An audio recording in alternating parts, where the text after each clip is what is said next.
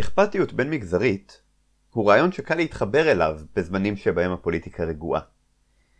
אבל הוא רלוונטי וחשוב לא פחות, ולמעשה הרבה יותר, כשהנושאים החשובים ביותר מוטלים על הכף. בשלוש השנים האחרונות מדינת ישראל במשבר פוליטי חסר תקדים, ונראה שיש הסכמה גורפת בציבור. חצי מהעם מעמיד את המדינה בסכנה קיומית.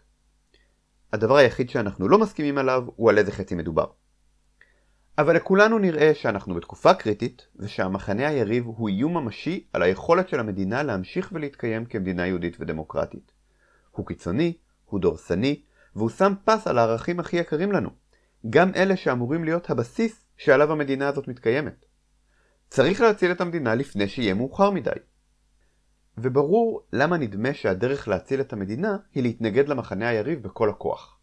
כשאנחנו בשלטון, ליישם את האידיאולוגיה שלנו על מלא. כשאנחנו באופוזיציה, לעשות כל מה שאפשר כדי להפיל את הממשלה. אבל אני רוצה לטעון משהו אחר. המנטליות הזאת היא זו שיצרה את המצב הזה.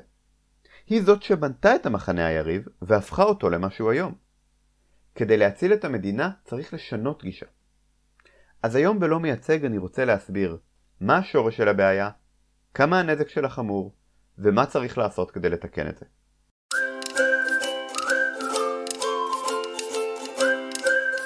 יש הרבה דרכים להסביר איך המדינה הגיעה למצב שלה. אבל מושג אחד שנראה לי מועיל במיוחד להכיר הוא בעלות על סוגיות, issue ownership. זו תופעה חברתית שעובדת ככה.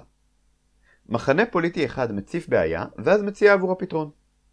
באופן טבעי, זה פתרון שתואם את תפיסת העולם הכללית שלו, אבל הוא עלול להתנגש עם תפיסת העולם של המחנה היריב. בעיקרון, המחנה היריב היה יכול להכיר בבעיה ולהציע לה פתרונות שיהיו יותר מקובלים עליו. אבל בתודעה הציבורית כבר נוצר קשר בין הבעיה לבין הפתרון שכבר נמצא על השולחן. לכן, לדבר על הבעיה עלול לעורר תמיכה באותו פתרון, וזה דבר שהוא רוצה למנוע. אז הוא יעדיף להכחיש לחלוטין את הקיום של הבעיה, ואפילו לעשות דה-לגיטימציה לדיבור עליה, כדי להעלים אותה מהשיח. זה כמובן לא מעלים את הבעיה מהמציאות.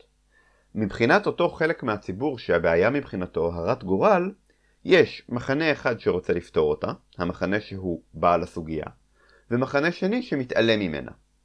לכן, הצעד ההגיוני היחיד הוא לתמוך לחלוטין בבעל הסוגיה. אבל זה לא קורה רק עם סוגיה אחת, זה קורה עם כולן.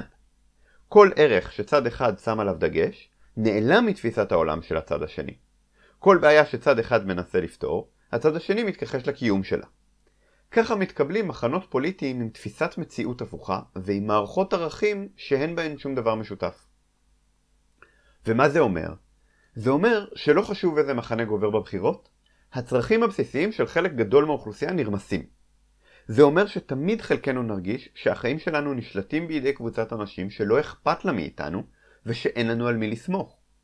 זה הופך את העמדות בשיח לקיצוניות, הרי מה שהופך עמדה לקיצונית זה שהיא משרתת ערך אחד או מטרה אחת ולא משקללת אף ערך אחר שנמצא איתם במתח.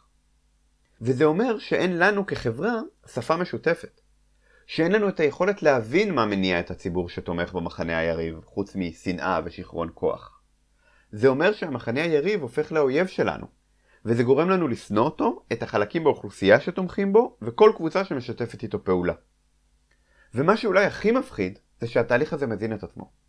ככל שהפערים בינינו מעמיקים, ככה הפחד שלנו מהצלחת המחנה היריב גוברת, ולכן נראה לנו עוד יותר נכון ומוצדק לבטל כל אמירה שעשויה לשרת אותו. מה שנותן לו יותר בעלות על סוגיות וחוזר חלילה. אז מה אפשר לעשות? קודם כל תנו לי להגיד מה אי אפשר לעשות. אי אפשר לחכות שהמצב הפוליטי יירגע. שהנושאים יהיו פחות טעונים, ושהסכנה שבה מציב אותנו המחנה היריב תהיה פחות אקוטית. זה פשוט לא הולך לקרות. אני מבין את התחושה שצריך קודם להסיר את הסכנה המיידית, ורק אחר כך לתקן את הבעיות העמוקות. אבל כל זמן שהגישה שלנו לא שוברת את הדיכוטומיה הפוליטית, היא רק גורמת לכיתוב הפוליטי ללכת ולהחריף. המצב רק יהיה יותר ויותר גרוע. אז דווקא כשנראה שאנחנו על סף תהום, צריך לשבור את הקונספציה שהפוליטיקה היא שדה קרב שצריך לנצח בו בכל מחיר. ולא, אין לי פה איזה מצע מוכן עבור מפלגה שתאחד את העם. כי גם אני שייך למחנה פוליטי מסוים, וגם אני לא מבין מספיק טוב מה מניע את המחנה האחר. אבל כן יש לי שלושה עקרונות. שלושה עקרונות שאם נאמץ אותם בחשיבה הפוליטית שלנו, זה יאפשר לנו ליצור אלטרנטיבות שיפרקו את הגושים ויחזירו אותנו לשפיות. אחת, האמת חשובה יותר מהאג'נדה. אם המחנה היריב מעלה נקודה נכונה, כזו ששווה התייחסות, אז אסור לשתוק לגביה. צריך להציף אותה, לדבר עליה, להודות שהוא צודק. גם כשאין לנו תשובות לשאלות שהוא מעלה, גם כשבטווח המיידי זה עלול לשרת אג'נדות מקוממות, וכן, גם כשנראה לנו שהצד השני מהווה איום קיומי על המדינה. במיוחד כשנראה לנו שהצד השני מהווה איום קיומי על המדינה. 2. המטרה היא לדאוג לכל חלקי החברה, וצריך לשמוע מכל חלק מה הצרכים שלו. יש לנו ערכים שונים, אמונות שונות, רקע שונה. אין לנו זכות, וגם לא יכולת, להחליט עבור מגזרים אחרים מה דרוש להם. צריך לשאול אותם. זה לא אומר שכל מה שהם ירצו הם יקבלו. הרי כל מדיניות צריכה לאזן בין אינטרסים שונים, ולכל דבר יש מחיר. אבל זה כן אומר שאנחנו נתאמץ לשרת את הצרכים שעולים מכל מגזר ומגזר. גם כאלה שלא ברור לנו למה הם חשובים, גם כאלה שנראים לנו טיפשיים, גם כאלה שמתנגשים עם האמונות שלנו. ואם הצורך שמעלה מגזר אחד לא ניתן ליישוב עם צרכים של מגזרים אחרים, אז אנחנו דווקא נעמיק את השיח. ננסה להבין ממנו מה הצורך העוד יותר בסיסי שנמצא שם, שאולי עבורו נוכל לתת מענה הולם. 3. בדעות הכי מזעזעות ומקוממות צריך לחפש גרעין של אמת.